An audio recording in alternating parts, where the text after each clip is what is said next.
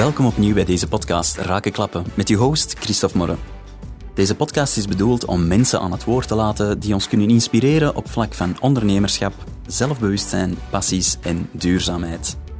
Mijn gast van vandaag is Vincent de Smet, een productontwikkelaar die met zijn bedrijf Admire een tool heeft ontwikkeld om impact te meten van verschillende producten. Zo meten ze de impact van het huidige product en maken ze ook voorstellen van andere scenario's die dat mogelijk zijn.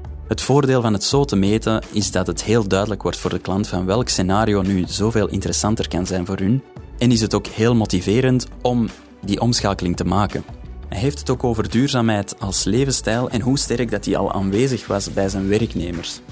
Dit was alweer een heel inspirerend gesprek waar jullie hopelijk van alles uit gaan halen. Zoals altijd is alle feedback welkom en als jullie nog tips hebben voor andere mensen die ik absoluut moet interviewen, keep them coming. Geniet van de aflevering. We zijn aan het opnemen. Um, Vincent de Smet, welkom op de podcast. Um, wij hebben elkaar eigenlijk via via uh, leren kennen, via, via de Philip Smit. Uh, bedankt, ja. Vie. Um, jij leidt vandaag het, uh, het bedrijf Admire. In een nutshell, wat, wat doet Admire? we zijn eigenlijk een ontwerpbureau. wij houden ons vooral bezig met eigenlijk duurzame innovatie. Um, met een focus op producten, waar we eigenlijk heel sterk in geloven, is dat, um, en dat is een beetje de visie van Admire nu, um, dat materialen eigenlijk in, tijdens de levenscyclus, dat die zo lang mogelijk uh, de waarde moeten behouden, uh, of hun waarde moeten behouden. en waar wij eigenlijk vooral mee bezig zijn, is om eigenlijk het lineaire ja, denken te veranderen. dus wij willen eigenlijk vooral het lineaire ofwel zo lang mogelijk maken. Uh, in sommige gevallen zal dat het, het, het meest opportune zijn. In andere gevallen gaan we proberen om eigenlijk meer circulair te gaan denken. En dan moeten we eigenlijk heel veel zaken in deze wereld gaan herbekijken en dus herdefiniëren en herontwerpen. Um, en dat kan soms zijn dat dat in een product, um, wel een nieuwe vorm van een product gaat, worden, maar dat kan ook zijn dat dat in een product service system gaat worden. Of dat we een shared use systeem, bijvoorbeeld de car sharing, bike sharing, dat soort zaken. Um, wat we daar dan zien is dat die auto's niet gemaakt zijn om te delen. Mm -hmm. uh, en dus eigenlijk de slijtage van die auto's die blijft nog altijd gaan, omdat die gewoon heel veel gebruikt worden. Dus een ideaal scenario is dat je ook een auto maakt om te delen. Uh, dat is natuurlijk iets complexer. Ja, je hebt het er juist gehad over, over een product dat je maakt als een service. Is dat dan een voorbeeld? Bijvoorbeeld dat je uh, een koelkast zou kopen en dat je eigenlijk gewoon een maandelijkse fee betaalt om koude producten te hebben en niet per se om dat koelkast en om dat toestel in huis te hebben? Of, of hoe, Ja. ja, dus dat is eigenlijk echt gaan, uh, gaan definiëren wat je nodig hebt. Hè. De nood van iemand is niet per se de koelkast, is om voedsel koel te houden. Mm -hmm. um, en dat kun je eigenlijk op verschillende manieren gaan doen. Um, en dus in verschillende scenario's kan een, een verschillend product of dienst um, ja, herbekeken worden. Um, als je nu gaat kijken bijvoorbeeld naar ja, de maker van koelkasten, um, als die als een product eigen blijft aan hem of van hem, um, dan heeft hij er alle baat bij om dat toestel zo efficiënt mogelijk te maken, naar repair toe, naar uh, reuse toe, zorg dat hij dat snel en efficiënt in en uit een systeem kan halen. En ook gewoon dat het al veel langer blijft leven. Uiteraard, ja. uiteraard. Dus dat zij dan bijvoorbeeld ervoor kunnen zorgen dat, dat, die koelkast niet vijf jaar meegaat, maar tien jaar meegaat. Um, aan dezelfde kostprijs, een iets hogere kostprijs, maar in een ander uh, businessmodel. Ja, dan, dan hebben zij er eigenlijk veel meer baat bij dat dat een toestel is dat robuust is. Um, en dat eigenlijk ja, langer blijft leven, of dat beter gemaakt is om te repareren. Um, en dat is eigenlijk heel contradictorisch tot de wereld van vandaag. -hmm. En vandaag is het heel hard uh, fast-moving uh, consumer goods, fast-moving productie, lage prijzen, hoge marges, of zo hoog mogelijke marges. En die staan ook continu onder druk. Um, dus eigenlijk waar wij ook mee bezig zijn, is, is, het, gaan bekijken van hoe dat een bedrijf eigenlijk zou evolueren naar de toekomst. En als die dan um, zouden omschakelen naar een meer circulaire wereld, um, en dat die eigenlijk vandaag heel erg gefocust zijn op productie, ehm, proberen wij te bedenken of te bekijken wat dat hun ehm, toekomstige inkomstenbron kan zijn in een circulair scenario. Um, en dat is ook iets dat wij doen, is bijvoorbeeld als we daarover uh, over beginnen nadenken of spreken met bedrijven, om eigenlijk dan die, de juiste partij te benaderen. Want het is niet altijd de vraag van de klant is, is niet altijd heel juist geplaatst. Soms vraagt een klant iets, maar eigenlijk is hij niet de juiste klant voor dat product. Eigenlijk is het iemand anders. En dan moet je ook wel wat creatief gaan zijn om te zien hoe dat je misschien samen kunt gaan werken om iets te bereiken. Uh, op een liefst systeemniveau. Um, Wat bedoelde daarmee op systeemniveau? Ja, dus eigenlijk um, bepaalde systemen zijn er. Um, bijvoorbeeld, ja. We zijn nu bezig bijvoorbeeld met het herbekijken van uh, de tapijten voor, voor events. En bijvoorbeeld beurzen. Uh, op beurzen worden heel veel tapijten gebruikt. Maar dat een heel low cost, want dat mag niet veel kosten, maar dat is puur om een beetje aankleding, een beetje kleur te geven ook. Ook. Dat heeft ook een functie als wegwijzer, bijvoorbeeld, van de paden, daar mag je wandelen, daar niet. Daar komt een stand, daar niet. Dus dat heeft wel wat functionaliteit, dus dat wordt gebruikt. Um, dat ziet enorm af op een week. En dus ja, wilde daar niet een hoogwaardig tapijt liggen, maar leggen ze daar een tapijt dat, dat eigenlijk niet veel kost. En dan wordt ze daar allemaal ja, meestal verbrand. Nu weet ik dat Suez daar bijvoorbeeld ook mee bezig is um, om eigenlijk daar, daar allemaal terug te shredden uh, tot, tot de vezel. Um, om daar dan terug draad van te maken, om daar terug uh, tapijten van te maken. Dus, Zo'n dingen gebeuren al. Um, en dat is goed, maar dat is eigenlijk, eigenlijk de, grote, de grote lus maken. Hè. Dus dat is heel veel energie, heel veel werk om, om eigenlijk van dat tapijt, dat dat niet verbrand wordt, om daar eigenlijk terug tapijt van te maken. Dus dat is arbeidsintensief, energieintensief, etc. Waar wij nu mee bezig zijn, is um, aan bekijken hoe dat we dat tapijt tien keer zouden kunnen hergebruiken, in plaats van één keer. Um, om, dan te gaan, om dat tien keer te gaan gebruiken, ja, dan moeten we dat gaan wassen. Dus hebben de andere partijen nodig, die in een normale cyclus, in een lineaire cyclus van vandaag, niet aan de, er niet aan de pas komen. Er zijn andere partijen nodig, dus je een soort consortium, een groep gaan bouwen, um, die allemaal mee een stuk in uw nieuw scenario um, nemen. Um, en dan moet je eigenlijk ook een tapijt gaan kiezen of maken, want vaak is het er niet. of gaan herdefiniëren. Dat past binnen uw model. En dan moeten we ervoor zorgen dat dat tapijt ook in dezelfde, in dezelfde piste of denkpiste, dat dat ook terug gerecycleerd kan worden en terug dat, datzelfde tapijt uh, kan worden. Ja, dus kwalitatief sterk Um, ja. dat, dat het ja, tien beurten eigenlijk kan, kan meegaan, maar eigenlijk ook wel gemakkelijk afwasbaar dan. Uh, ja. moet ik dus een heel, een heel andere kijk inderdaad. En, en, ja, dus die kostprijs mag hoger zijn, omdat het tien keer gaat meegaan. Ja.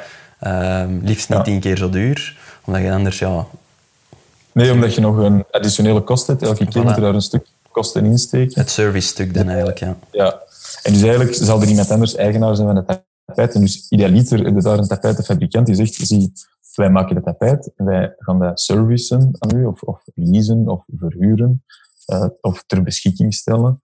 Um, en dan hebben zij een, een, eh, een, groep van partijen die dat hen helpen om dat telkens opnieuw te kunnen uh, verhuren. Mm -hmm. Hoe, hoe dat is eigenlijk meer op een systeemniveau gaan denken, in plaats van op een productniveau. Want je, je zet een systeem in gang Um, waar dat dan ja, een andere of dezelfde doelgroep of een andere doelgroep gebruik van kan gaan maken. Uh, in plaats van dat je eigenlijk ja, zegt van ik maak het en dan duw ik het uit mijn systeem. Hè, en dan komt het wel bij iemand anders zegt, maar dat is mijn zorg niet. Mm -hmm. Echt een beetje een coöperatie en, en echt die cyclus. Uh, ja, dat is, dat is een nieuwe businessmodel. Hè? Ja. ja. Samenwerken. Hè? Ja. Sowieso in alles wat met duurzaamheid te maken heeft Um, dat kun je niet alleen. Dat kan nooit niemand helemaal alleen. alleen. In, mijn, in mijn ogen toch niet. Nee, nee, nee.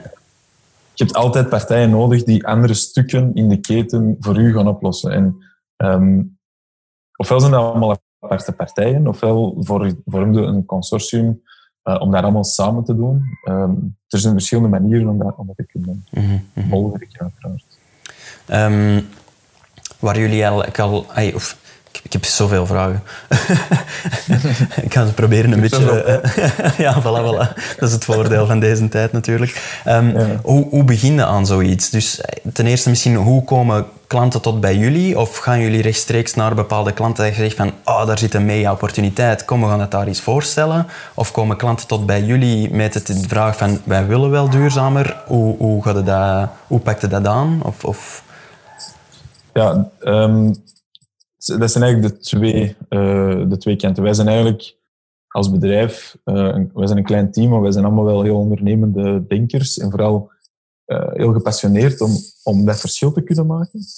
Um, dus wij gaan altijd proberen, ook omdat we allemaal designers zijn, um, gaan we altijd proberen om het beste scenario en het beste naar boven te halen. Dus als de klant iets vraagt, um, en we gaan er niet mee akkoord, dan zullen we dat ook zeker zeggen, mhm. dat we daar niet mee akkoord gaan.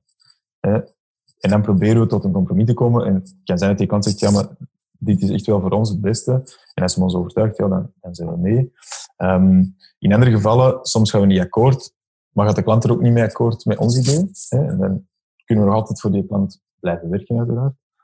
Um, maar dan, en dat is al vaker gebeurd, dan begint dat wel een, een eigen leven te leiden, uh, wat dat ons idee is over de toekomst.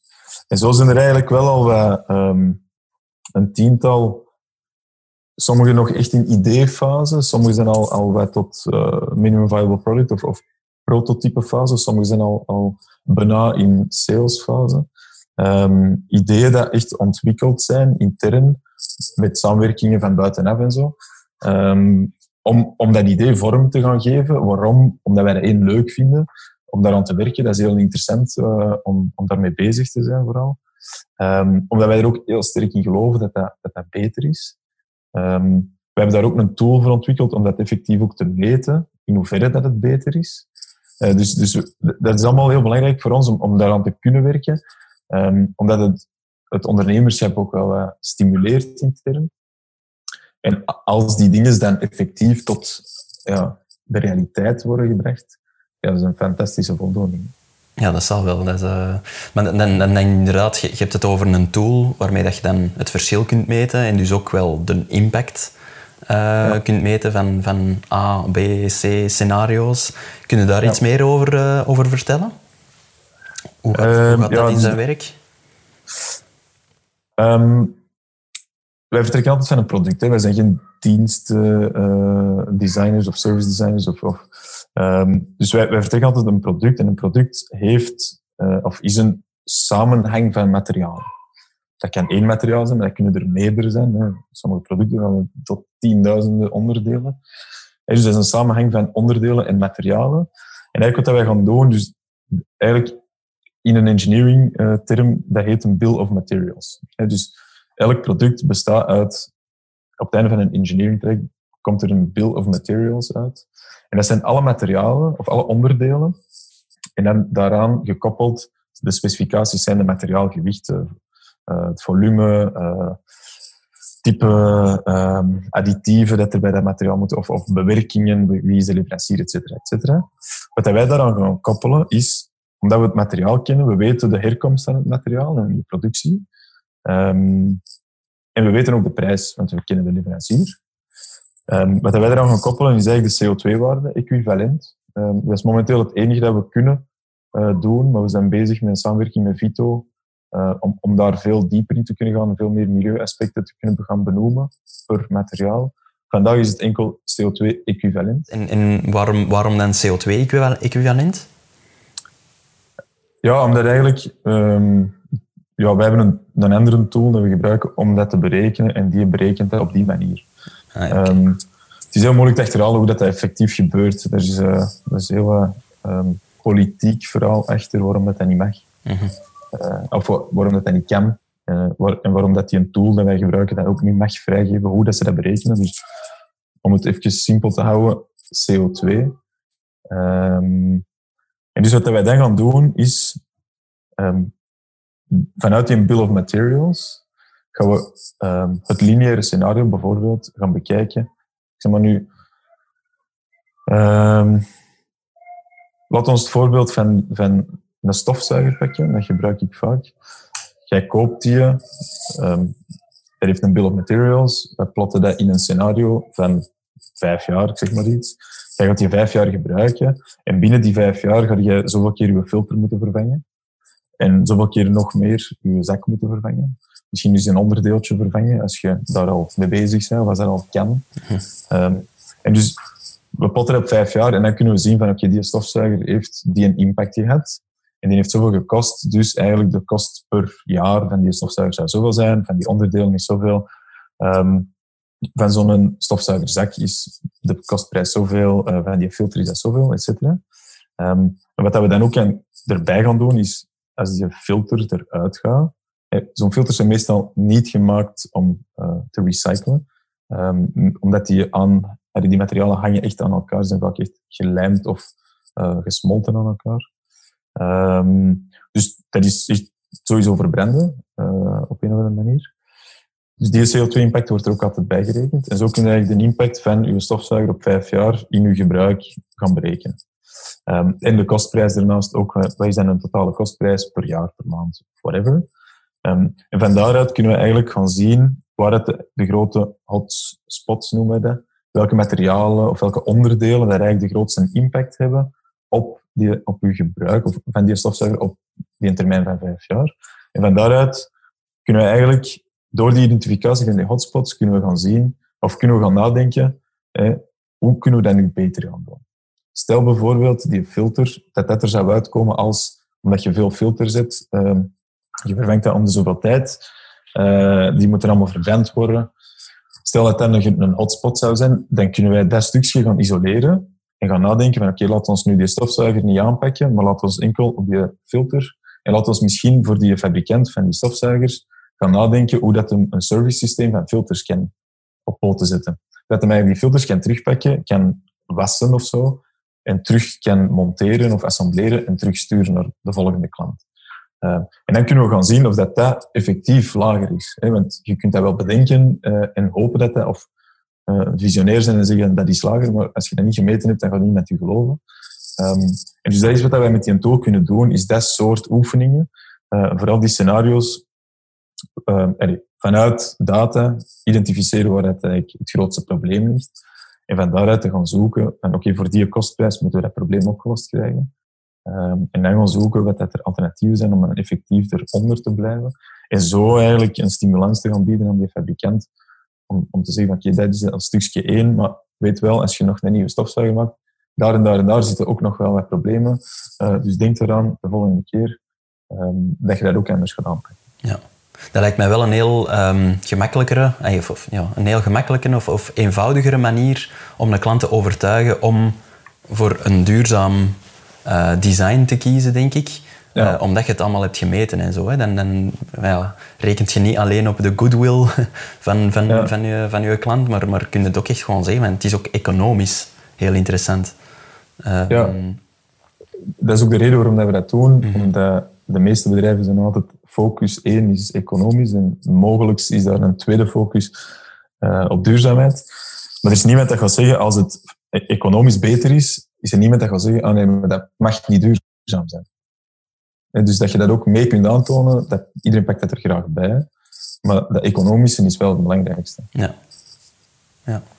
Um... Wat we nu ook zien, bijvoorbeeld met die, allee, wat ik denk, um, zeker nu met heel het corona gebeuren, dat um, ja, overseas manufacturing, dat bedoelen ze mee, alles wat in, in Azië wordt uh, gemaakt, uh, voornamelijk, dat daar ook wel over nagedacht zal worden, omdat dat een serieuze kost met zich meebrengt, in de zin dat, dat, dat je cash eigenlijk lang van je bankrekening is. Um, omdat je koopt dat aan, dat heeft veel tijd nodig, je moet met een boot gaan, dat, dat duurt vijf weken. Um, je moet grote volumes kopen, hè, containers, aan onderdelen of, of afgewerkte producten. Eh, dus daar, daar komt veel cash mee gemoeid. Um, dus ik denk dat dat wel een opportuniteit is voor ons en ik hoop ook voor onze klanten dat die dat ook zo zien.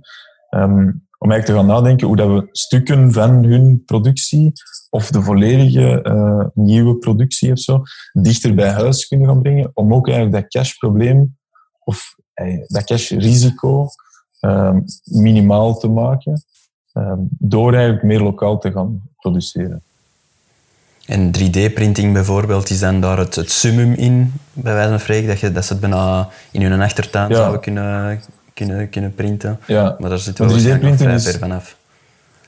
Uh, nee, ik denk dat dat wel kan zijn vandaag, maar de, met 3D-printen is, is niet altijd de, meest, uh, de grootste opportuniteit naar kost toe, omdat dat, dat is relatief arbeids- of energie-intensief, omdat je eigenlijk elke keer een stukje moet maken. Het duurt minuten of uren, whatever, afhankelijk van het onderdeel. Als je naar spuitgieten gaat, dat zijn, uh, dat zijn tien stukjes per seconde. Of zo, ja, Afhankelijk van je materiaal, dat gaat...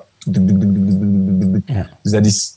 En, en die, ja, die onderdelen, hè, spuitgietstukje bijvoorbeeld, ja, als dat echt in grote volumes gaat, dan kost dat echt niets. Hè. Het gaat over centjes. Um, met 3D-printen naar centjes gaan, dat is ja, quasi onmogelijk. Ja.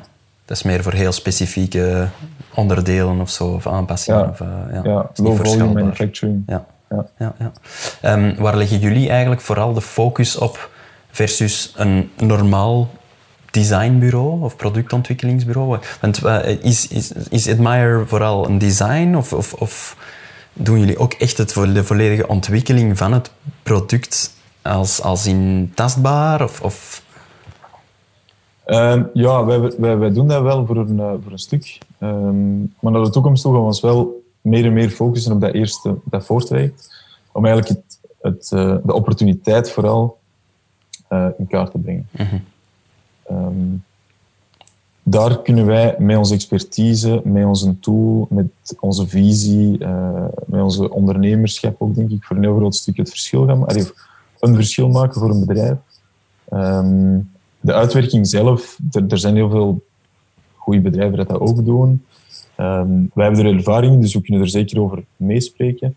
Maar om daar echt, als wij morgen echt een machine moeten gaan bouwen of zoiets, uh, daar zijn wij heel beperkt in qua team. Um, en dus als dat sporadisch komt bij ons, we weten ook eigenlijk niet wat de uitkomst gaat zijn van een oefening. Ja, nee, dat, kan, dat, kan, dat kan iets technologisch worden of uh, uh, iets digitaal. Uh, dat kan een machine zijn, uh, dat kan op systeemniveau, op, op consumentenniveau zijn. Dus uh, omdat we dat niet zo heel goed weten op voorhand, is het ook niet echt logisch om, om al die teams in huis te hebben. Ehm, dus de beslissing is wel gekomen onlangs om te zeggen van ja, dat, dat natraject en de implementatie ervan, daar gaan we altijd een partner voor nodig hebben. Ja. En wij gaan ons echt focussen op meer consulting gaan doen maar dat mag op verschillende manieren. Hè. Het is gewoon het advies geven of, of bedrijven helpen om een bepaalde richting te kiezen en om anders te denken. En daar echt de opportuniteit van laten inzien. Ja. Um, hoe lang bestaat Admire ondertussen? We zijn tien jaar bezig. Oké. En is, dat iets, is ehm. duurzaamheid daar dan al tien jaar mee, mee bezig? Of, of, hoe is die omschakeling uh, naar zo'n... um, de eerste... Ja, in het begin zijn eigenlijk begonnen in de crisis, of net na de crisis van 2008, 2009. Dus we zijn in 2010 begonnen toen. Um, heel dom, want we vonden geen werk. Uh, ik en mijn ex-vernoot eigenlijk. Um, we vonden geen werk en dus dachten we, ah ja, dan zullen we het zelf maar doen. Oké. Zeer, zeer dom. Goeie ondernemingsdrive. ja. ja, ja. Geen enkele klant, niks, gewoon bedrijf beginnen en, uh, allez, en nu? Ah ja, uh, ja, ik ken nog wel misschien iemand, kunnen we misschien niet voor doen of zo. Allee, als wat. Ik ken het, zo is dat dan begonnen. Um, en op den duur hadden wij, hadden wij wel, allee, waren wij bezig en waren wij productontwikkeling aan het doen, dat we dachten dat we gingen doen. En dus dat was wel goed gelukt. In 2015 uh, is mijn vernoot eruit gestapt en dat ik op een ander bedrijf waren begonnen. En die wou daar eigenlijk absoluut mee verder gaan. Dus voilà, uh, de wegen zijn gesplitst. En dan heb ik eigenlijk uh, Admire verder gebracht. Um, laten groeien tot... Uh, waren, op dat moment waren we met, vier. Um, gegroeid verder naar zes, zeven man. En dan... En dan op een gegeven moment was het bij mij van, oh, shit, eigenlijk, we hebben eigenlijk een, geen heel duidelijke positionering of visie of um, wij moeten een, een sterker focussen, we moeten iets hebben om, om naar buiten te brengen. En dan was ik vooral in marketingtermen aan het, denken van, wij moeten een verhaal hebben. Um, en dan ben ik eigenlijk echt gaan neuzen in de, in de projecten. Um, en we wisten, ik wist dat wel ergens, dat, dat die passie is er. Hè? Dus je zit daar sowieso mee bezig met dat duurzame, maar dan lag je er zo niet vingertip op. Maar als je eigenlijk naar alle projecten ging kijken, was dat wel iets dat wij altijd pushten. Um, om eigenlijk altijd een duurzame richting ja, te proberen pushen bij een klant of, of te gaan doen. Er toch zeker niet tegenin gaan. Um, en dat je dan begon te zien, of uh, tussen de projecten was het toch 80% of zo, zat wel in die richting. Um, en dan eigenlijk gezegd van, tja, maar eigenlijk waarom, waarom moeten wij nog iets anders doen? Is toch niet logisch dat je iets anders nog doet? Het is toch alleen logisch dat je dat doet? Dus dat was bij mij zo de klik van, ja, tja, de rest moeten we eigenlijk gewoon niet meer doen. Um, dus dat zijn zo begonnen. Um, en dan ben ik mij er ook echt in gaan verdiepen. Dus ik heb een cursus gedaan aan Cambridge University, zo'n online course van acht weken. Dat was echt een hel van de zomer. Ik heb die vorige zomer ook gedaan. dat, was, uh, dat was pittig, hè? Ja, ja dat is heel pittig. Ik was, ik was er ook juist niet door, omdat het te veel ah, ja, met werk en dan de kinderen. We zijn ook eens op vakantie geweest een week zonder internet. Uh, dus dat was dan oké, even op een café gaan zitten en dan ja. laptop open te kunnen doen, om dan toch vlug even je, je taken te doen. Ja, ik ben 59 heb en 16. Ja, ja, ja, dus, ja. Voor mij was dat... Daar ging het niet om eigenlijk. Goed, hè? Ja. goed genoeg. Ja, ja, voilà. Um, maar daar heb ik eigenlijk heel veel geleerd over gewoon de structuur van sustainability. Van waarover gaat dat? Hoe zit dat in elkaar? Hoe kun je daar uh, mee aan de slag gaan? Um, en eigenlijk vooral om die kennis voor, voor bij mij om dat binnen te brengen en, en dat te laten, op zijn gemakje te laten verwerken in mijn kop. Um, en om eigenlijk daar ook naar, naar klanten te kunnen brengen. Um, en sindsdien zijn wij er eigenlijk, en dat is in 2018 denk ik, en sindsdien zijn wij er echt gewoon heel constructief mee bezig. Um, krijgt iedereen bij ons er echt heel veel tijd voor om, om zich erin te verdiepen. Uh, iedereen vanuit zijn, uh, vanuit zijn interesses ook. En dus je hebt er die is heel technisch. Ja, die, die verdiept zich in inderdaad 3D-printen, additive manufacturing en hoe kan dat bijvoorbeeld bijdragen aan een duurzaamheid voor een bedrijf. Um, andere mensen zijn meer over brainstorming, technieken en dat soort echt meer creatieve proces bezig. En die zijn zich daarin aan het verdiepen van hoe kunnen we dat creatief proces altijd duurzaam maken? Of hoe kunnen we duurzaamheid daar veel sterker in laten komen? Je hebt anderen die echte literatuur opzoeken, die echt lezen en zo. Het mensen dat, uh, dat zich bezighouden, rond uh, B Corp. We zijn B Corp sinds 2019, um, sinds eind 2019. Dus je iemand die zich daar echt in verdiept heeft, die daar ook heel die community uh, heel hard um, bijhoudt, ook wie dat er allemaal mee bezig is en, en zich daar ook in verdiept. Uh, dus dat, dat, is een ander soort van education, noem je dat. Um, had, je die mensen, vooral... had je die mensen toen al eigenlijk, ja, zo hey, je hebt die mensen aangenomen toen, maar niet per se met het idee van ah, die moeten met duurzaamheid bezig zijn. Want ik heb me inbeelden dat je zegt van als bedrijf van oké, we gaan ons vooral nu daarop gaan focussen. Heb je dan bepaalde mensen gehad die zoiets hadden van oh, dat interesseert mij nu echt niet? Of was iedereen wel zo mee van ja, that's the way to go? En... Um, ja, ik denk dat iedereen daar, daar echt wel heel hard mee bezig was al. Um, of toch zeker dat, dat ze daar niet, uh, niet tegen waren. Mm hè? En dat ze wel zoiets hadden van, ja, nou, deze is interessant, dat mag, dat mag wel wat meer van dat. Um, en ook wel zoiets van, ja, inderdaad, de toekomst van dat. Het zijn allemaal jonge mensen, het zijn allemaal ontwerpers. Ontwerpers per definitie zijn al bezig met innovatie, met nieuwe dingen, met, met trends te spotten en zo. Um, dat is een ergens ook. Uh, duurzamer leven, alleszins al.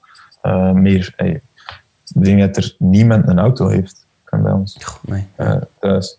Allee, dus, of misschien hebben ze die wel, maar dan daarnaast hebben ze ook nog wel vijf fietsen. Gewoon omdat dat fietsen is veel cooler dan een auto hebben. Dus dat, dat, dat is niet alleen, dat is gewoon een lifestyle. Um, dus ik denk dat, dat, dat zijn gewoon dat type mens, um, dat, dat, dat, eigen is ook vaak aan productontwikkeling. Um, ja. Dus ik denk dat dat echt het was absoluut niet moeilijk om iemand te overtuigen om dat te doen. Ik denk dat de vraag er eigenlijk al was, maar nooit gesteld was.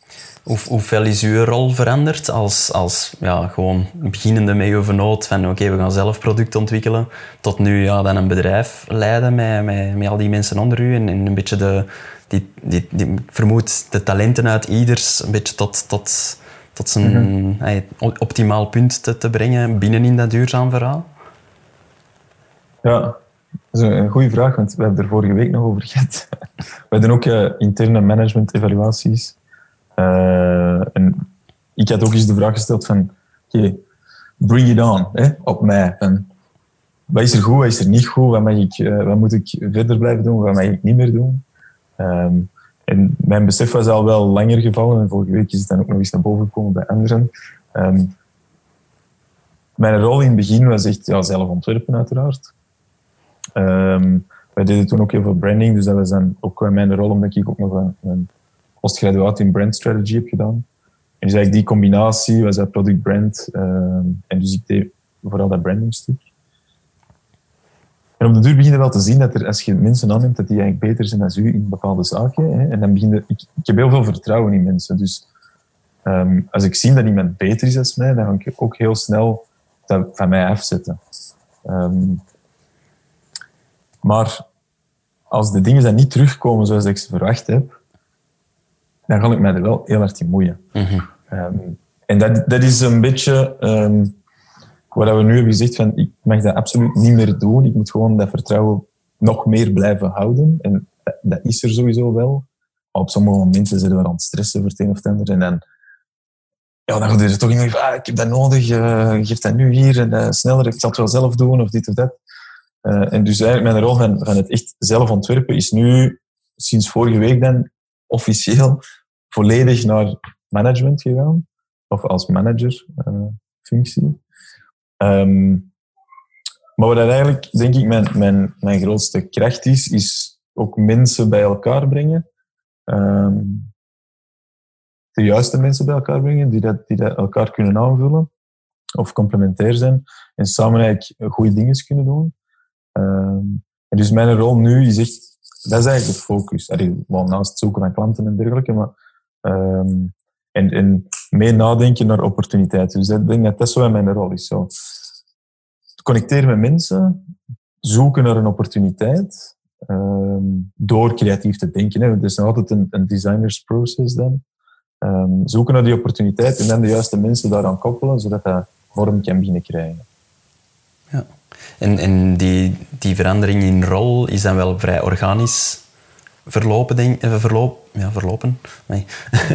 um, denk ik. En, en alleen, voel je daar nu goed bij? Voel je daar, dat nu, doe je dat nu graag? En doe de, of miste soms echt het pure product ontwikkelen zelf dan? Of? Um, nee, mis dat niet eigenlijk. Oké. Okay. Ik vind dat een goede rol, ik denk dat dat goed bij mij past. Ik ben ook altijd bezig met, met zoeken naar nieuwe dingen, nieuwe mensen te leren kennen. En, uh, dus ik denk dat ik dat altijd heb gedaan en dat eigenlijk het, um, die tweede focus op dat product ontwikkelen of dat design aspect, dat ik daar altijd zo heel gepassioneerd door ben en dat ik dat altijd heb willen doen en het beste in willen zijn. En dat ik gewoon beseft heb dat ik dat niet ben. Um, en dat, er, dat ik gewoon een team heb dat er veel beter in is. Mm -hmm. En dat ik die, ja, dat moet die gewoon altijd doen. Die zijn stuk voor stuk, elk in hun eigen uh, gebied, maar zijn, zijn toptalenten. En hoe meer je die laat doen, hoe beter het dan naar boven komt. En hoe meer het aan mij gaat eigenlijk stimuleren en helpen om nog meer mijn eigen ding te doen. Dus um, ja, je moet gewoon let go. Hè. Ja, durven, durven loslaten. Ja. ja, maar ik vind dat ook goed hè, als mens geëvolueerd. Als je niet evolueert, ja, dan, dan word je echt een mierenneuker. Hè. Oké, dat is mooi. Ja, ja, eh, je hebt gelijk inderdaad. En ik denk, ik denk, denk dat je talenten na een tijd gewoon ook heel duidelijk worden en dat je inderdaad, zoals je zegt, geëvolueerd en, en de goesting van zelf producten te ontwikkelen is misschien uh, veranderd naar inderdaad mensen daarin in, in leiden en dat delegeren en, en waarschijnlijk zelf ontdekken wat dat eigenlijk uw echt talent is en niet per se puur dat, dat productontwikkeling. Ja, en dat wil niet zeggen dat ik mij daar niet meer mee ga bezighouden. Uh, want uit, uiteraard, die passie is daar. Hè, dus je wilt daar continu wel echt um, heel hard op zitten, maar dat niet meer doen. Het uitvoeren doe je niet meer, maar je gaat er wel heel een tijd over de schouder blijven kijken om, te, om gewoon puur uit interesse te zien waar het dan naar evolueert. Ja, en het voordeel is ook dat je, ja, doordat je het zelf hebt gedaan, begrijpt je ook wat dat er allemaal ja, bij komt kijken. Ja. En, en ja, kun je, kun dat ook wat beter managen. Ja. Um, hebben jullie concrete voorbeelden van met wat dat jullie nu bezig zijn of wat dat jullie al hebben gedaan met een voorbeeld van een positieve impact dat dat gaat hebben?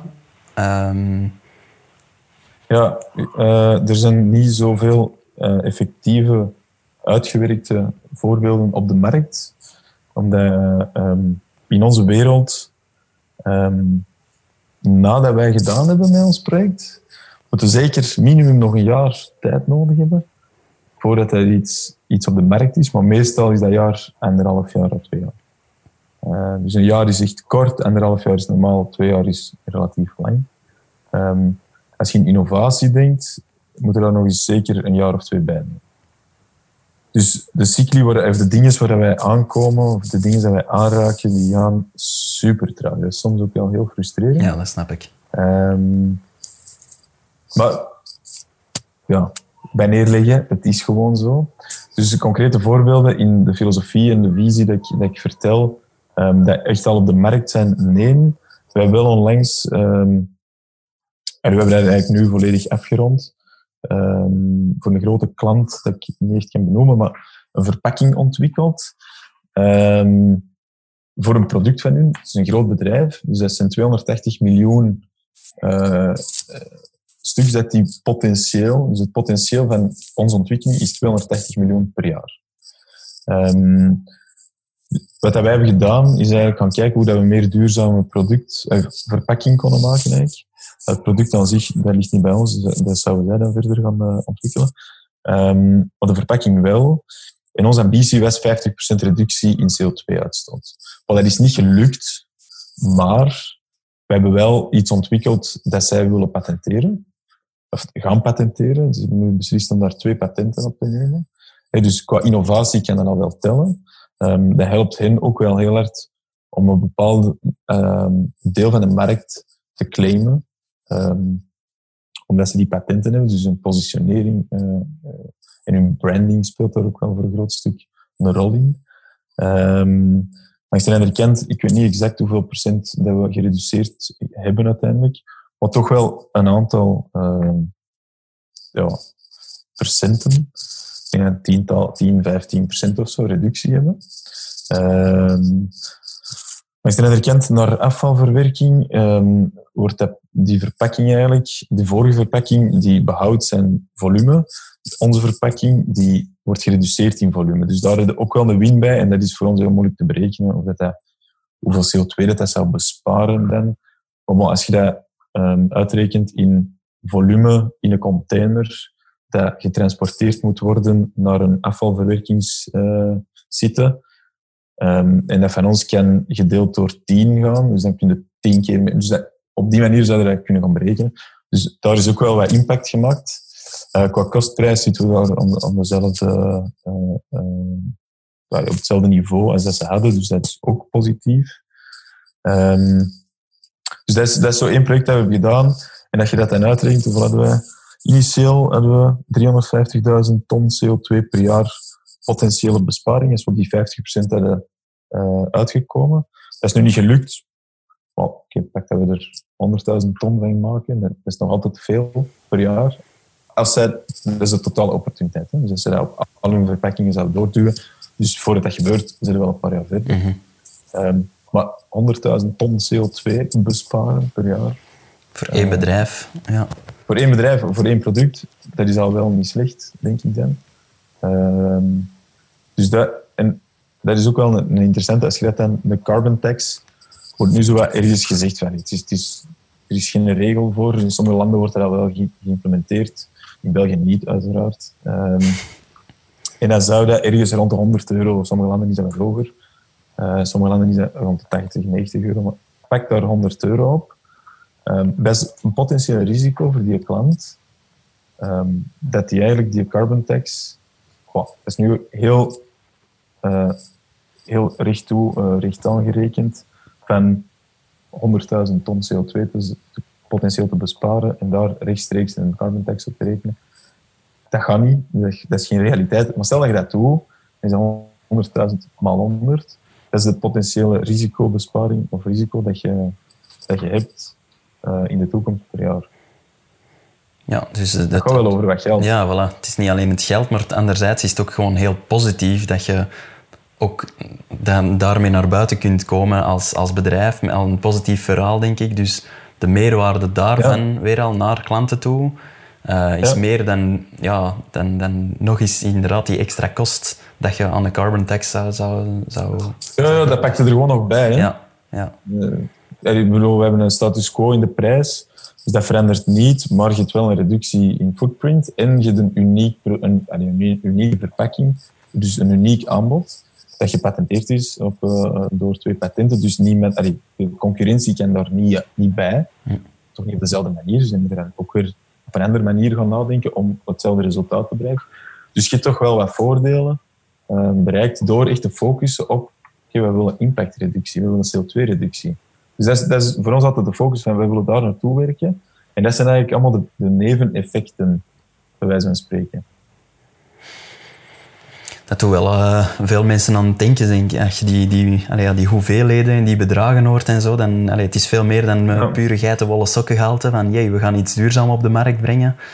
Um... Ja, dat is, ook, dat is ook de reden waarom dat wij... Um, en dat is wel recent, vorig jaar hebben we beslist van, wij moeten niet... Op, allee, KMO's, dat is leuk om voor te werken, want dat zijn altijd heel gepassioneerde mensen. En dat is een beetje familiegevoel als je daar, eh, daar binnenkomt, zeker als je daar al lang voor werkt.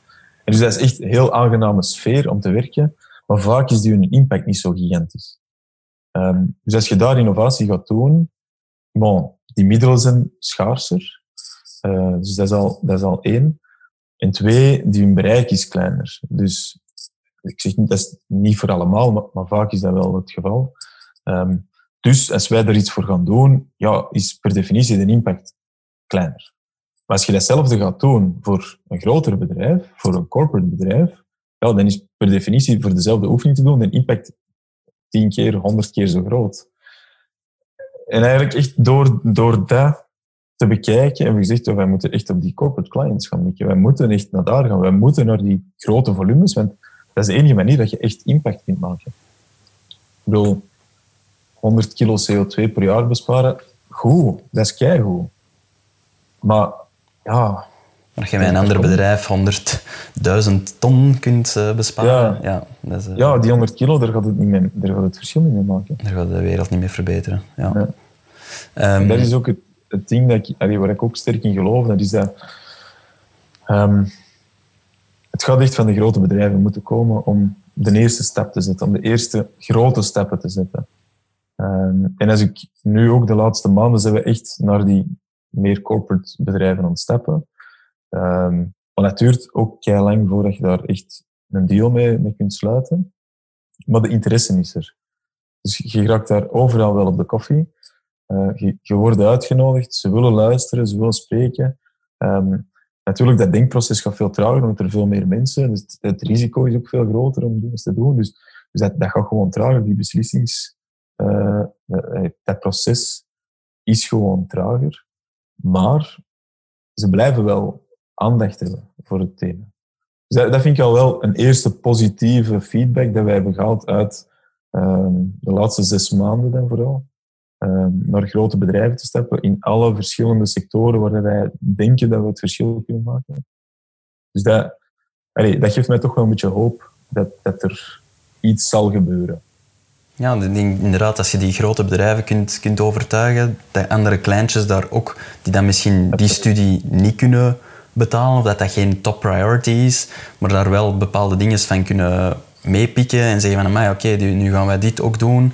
Uh, en dat de grote bedrijven die studies wel uh, kunnen betalen en die, die innovatie kunnen doen. En, uh, dat is inderdaad wel heel, heel positief. Ja. Dat is, het zijn grotere, grotere schepen, dus het is moeilijker om van van richting, van vaarrichting te, te veranderen, denk ik. Maar als ze in, in de goede richting zijn aan het varen, is dat natuurlijk wel veel belangrijker dan, dan een klein bootje. Ja. Maar daar ook bijvoorbeeld, als je meer op systeemniveau gaat denken, hè, en zeg maar een grote met veel middelen, um, en die is ook een beetje ideologisch en die zegt, ja, wij willen ook meehelpen om de wereld te veranderen. En wij hebben veel middelen en we gaan dat vooral voor ons doen natuurlijk, maar als we daar anderen bij kunnen helpen.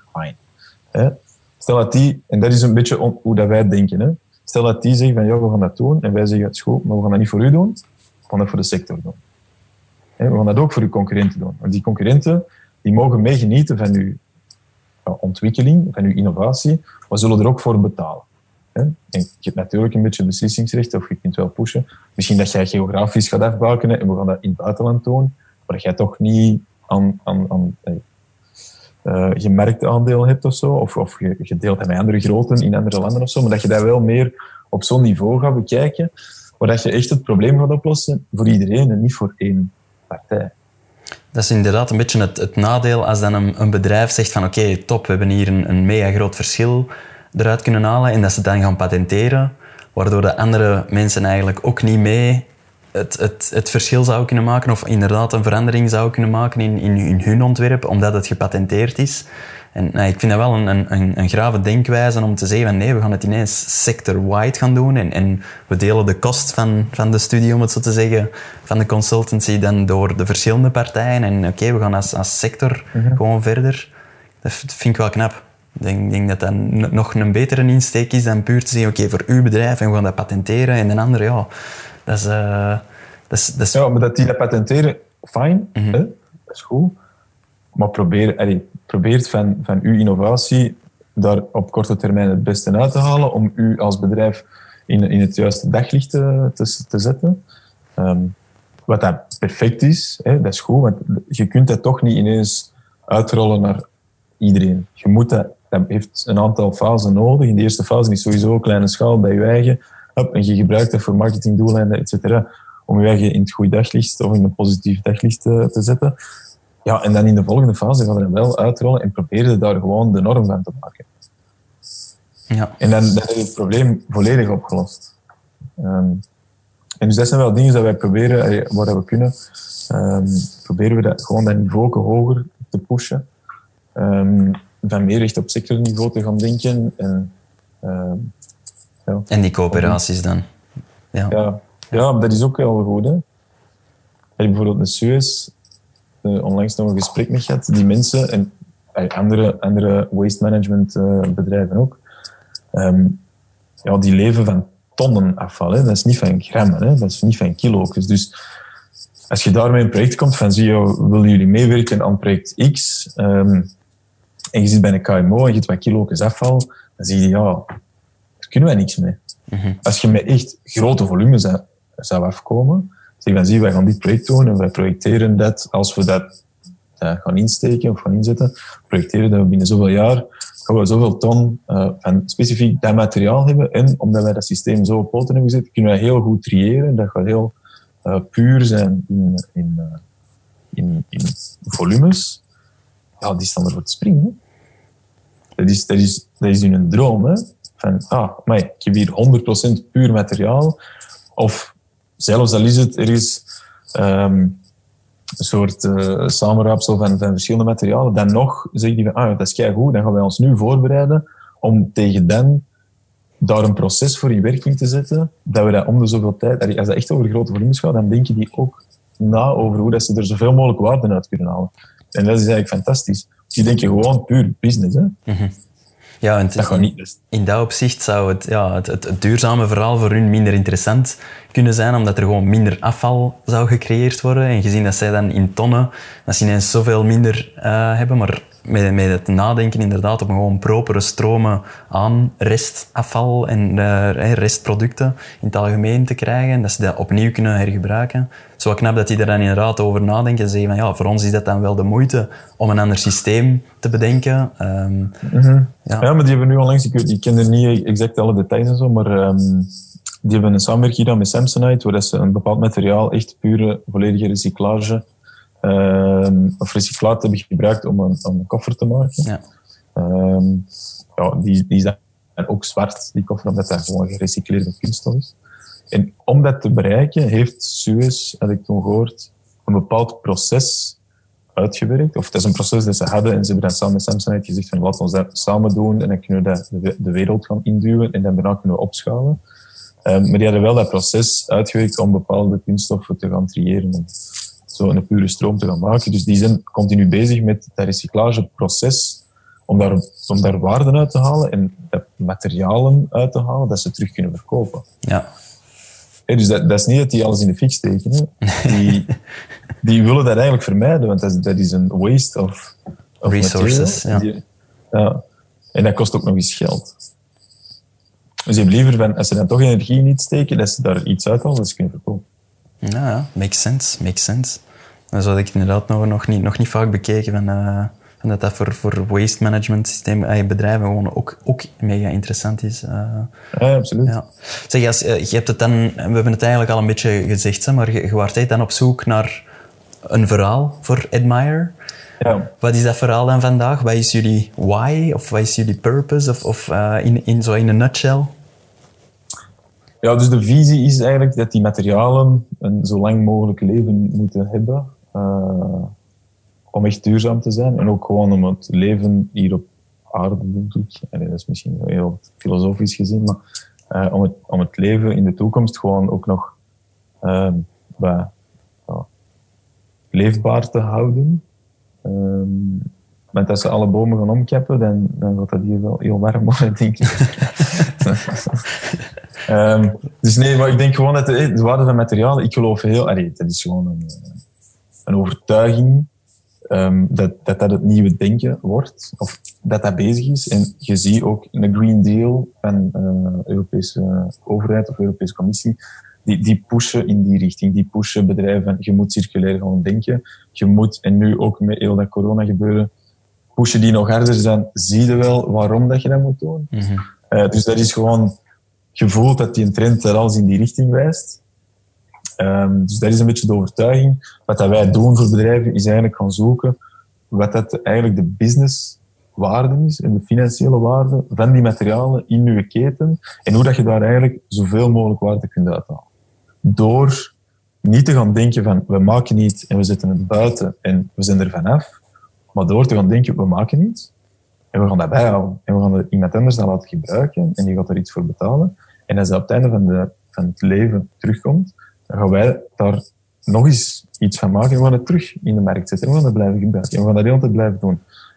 Dat is eigenlijk in grote lijnen waar wij naartoe willen werken. Het kan niet altijd zo puur circulair gaan zijn, want het gaat wel over die waarde hè, tot, tot, ja, tot het uiterste gaan benutten. Ik vind het ook wel knap dat je daar over die hotspots spreekt. Want dat is, vind ik heel vaak in de duurzaamheid. Dat is, ja, dat is zo breed. Maar ik denk dat, je, dat er gewoon bepaalde dingen zijn waar dat je meer aandacht aan moet vestigen dan andere. En dan een beetje choose your battles.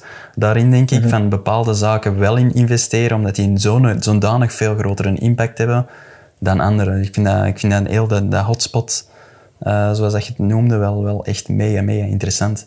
Um, voor u als persoon, die, die duurzaamheid, van, van waar komt die passie of van waar komt die interesse? Heb je daar een idee van? Um ja, ik heb vroeger bij de scouts gezeten. Hè. Ah, bij de baskijkers. Ja. uh, nee, ja, dus ik denk dat je dat daar sowieso wel meekrijgt. Uh, en, en altijd wel een beetje passie voor natuur en zo. Um, en dan, ja, het tweede is dat je dan productontwikkeling gaat studeren en je ziet meer dat innovatie gebeuren. En die twee die, die worden heel snel gelinkt. Plus dat het ook wel gewoon een trend is. Uh, alleen een trend. Je wilt dat het een trend wordt, hè? Ja, ja, hoe push je dat erin? Ah ja, ja, je hebt er alle baat bij, inderdaad. Iedereen, de hele wereld heeft er baat bij dat dat nee, nee, nee, wordt. Hè? Dus, ja. de mindset is gewoon aan het veranderen. Ja. Dus dat, dat, is, dat is gewoon, denk ik...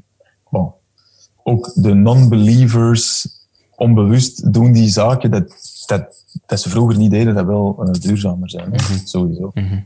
Ja. Uh, um, dus ja, ik denk dat dat voor mij gewoon... Het is niet dat ik echt zo geitenwolle sokken ben. Uh, en oh, je mocht niks zijn. Hè? Nee, maar gewoon realistisch. Uh, en dat is toch... Allee, ik vind het gewoon ook leuk om in de natuur te zitten bijvoorbeeld. Ja, dat is toch aangenaam om beestjes te zien, om heel klein in het bos te gaan om te gaan spelen en zo. Voilà, bij mij heeft dat ook net een, een heel andere dimensie, nog een extra dimensie gekregen met dat, met dat Camille dat nu in verwachting is. Um, jij hebt ondertussen al twee kindjes uh, rondlopen. Ik ja. denk dat dat misschien ook wel een extra motivatie is om, om de wereld wat mooier te maken. Ja. ja, ja, ik denk dat wel. Je leert je kinderen ook niet van afval op straat te gooien. Hè? Ja, ja. je zegt van ja, waarom, we hebben dat niet nodig, we moeten vuilwerk, we moeten recycleren. Allee, dat, is, dat is een logische uh, natuur, denk ik, om, om, ja, om de goede dingen in de wereld door te geven aan de kinderen. Uh, en de slechte dingen, ja, die probeerde we wat minder te doen. Ja, ja, ja, Of, of op tijd, uh, of op einde van de rit te elimineren. Of alternatieven voor te vinden, ja. Ja, voilà. voilà. Ja. Um, wat is voor u persoonlijk uw grootste doel in uw leven? Niet per se als admirer zijn, maar voor u als persoon. Dat kan mij admire zijn, dat kan... Oh, nee. Dat overvalt u wel een beetje, hè? Diepzinnige vragen. Ja. We zijn aan het einde van de podcast aan het komen, hè? dus het ah, mag, ja, mag al wat filosofischer gaan. Hè? Um, nee, ja, ik denk, ik denk zo... Dat heeft wel een beetje met werk te maken, heeft met mijn werk te maken. Dan. Maar gewoon ja, goede dingen kunnen maken en, en, en beter in de zin van uh, duurzamer, maar ook gewoon beter voor, voor op zoveel mogelijk vlakken, op alle vlakken. Um, en, en ja, daar misschien niet dat ik echt voor erkenning ga of zo, maar daar toch wel ergens ja, mee aan bijgedragen hebben van, ja, zie, het is gelukt. Je daar trots uh, we hebben een aantal dingen kunnen... Ja, voilà. En dat je, dat je weet van, ja, we hebben hier het verschil gemaakt en we hebben dit gedaan en we hebben daar toch echt ja, iets mee bereikt. Ja. En, dat dat eigenlijk, en iets, iets dat lang, langdurig is, iets dat, dat blijft bestaan. En, en dat is ook, denk ik, een, mindset change bij mij. Um, waar je vroeger eigenlijk niet echt met dat duurzame, je zit er wel, hey, omdat dat erin gebakken zit, zit er daar altijd wel mee bezig. Maar dat je aan een opdracht werkt voor een klant, je denkt niet echt na over alles wat erna komt, hè, wat er erachter komt. Je denkt niet na over, je denkt wel na over dat product. Dat moet gebruikt worden door iemand en die mensen moet er wel gelukkig mee zijn. Maar je denkt niet na wat er daarna komt, als je dat niet meer nodig heeft. Um, en dus ik denk, ook gewoon maken om te maken, dat is, dat is absurd. Dat is, dat, is, dat is echt gewoon niet logisch. Um, maken om, om goed te doen en om op alle vlakken en volledig door te denken, tot op het einde van de rit, tot als het eigenlijk moet terugkomen, dat, dat is logisch. Ja. En echt een meerwaarde te creëren met je product dan eigenlijk. Ja. Geen minderwaarde, ja. absoluut. Vooral dat. Um. Um, als laatste vraag, ik kan dat proberen en een van mijn beste maten had dat als suggestie gedaan van laat zo eens één vraag elke keer terugkomen in al je podcast. En, en uh, ja, het, de podcast heet Raken Klappen. Um, ja. Dus met welke klap, met welke boodschap wilde jij nog mensen raken? Als er nog één ding is dat je wilt meegeven vandaag aan luisteraars. Die hadden beter toch op voorhand gesteld. uh, nee, ja, ik denk... Hey, als je het niet probeert, dan ga je niet weten wat voor impact dat het kan hebben op je leven. Of op je bestaan, of op je zijn, of whatever. Dus ik denk dat je, als je ergens zin in hebt, of je wilt iets te weten komen, of doen, of dan moet je dat ook gewoon proberen. Dat is heel vaak, heel veel mensen die dat proberen van, ja, nee, maar toch niet. Ik weet niet wat de gevolgen kunnen zijn, en dit en dat ja, oké, okay, berekent het dan of zo, of whatever. Bekijk het dan, maar doe het dan uiteindelijk wel. Hey, al is niet de, de grootste grote stap, doe het dan in 50 kleine stapjes. Uh, doe het dan twee naar rechts, twee naar links, en dan naar voren en dan naar rechter. En dan, maar ga wel, blijft wel gaan. Um, want ik denk anders, dan, dan allee, ja, dan gaat het niet vooruit. Je moet, en, en soms moet je ook gewoon ja, harde beslissingen durven nemen. Uh, dat hoort er ook bij. Maar blijft wel altijd in de juiste richting gaan. Dat vind ik een, eh, een heel mooi, een niet voorbereid, heel mooi voor, uh, niet voorbereid antwoord. Echt, uh, je dat uit je, juist uit je duim hebt gezogen, zalig. Hier, um, hier het kan hieruit. Ja, met de mouw geschiet. Voilà. Um, we gaan hierbij afronden. Dankjewel voor uw tijd. Um, Met plezier. Veel succes ook nog uh, in uh, de hele isolatieperiode uh, met, met de kids. Ja, ik heb daar niet zoveel...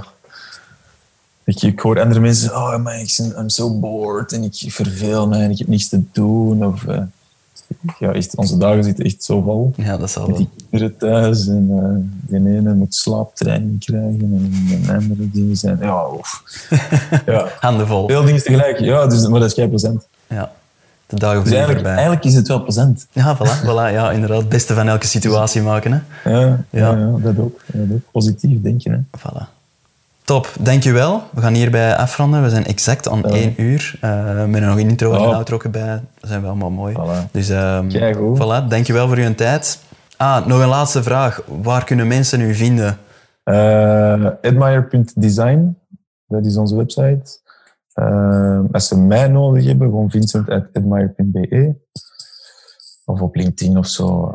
En Admire is E-D-M-I-R-E. -E. Niet Admire, maar Admire. Dat klopt. Fantastisch. Dankjewel. Goed weekend, hè. Voilà, het zit er weer op. Ik hoop dat jullie er even hard van hebben genoten als ik. En zoals altijd, alle feedback is welkom. Als jullie nog suggesties hebben voor mensen die ik absoluut moet interviewen, stuur me even een berichtje. Op Instagram kan je me terugvinden op @morrec, M-O-R-R-E-C. Bedankt om te luisteren en tot de volgende.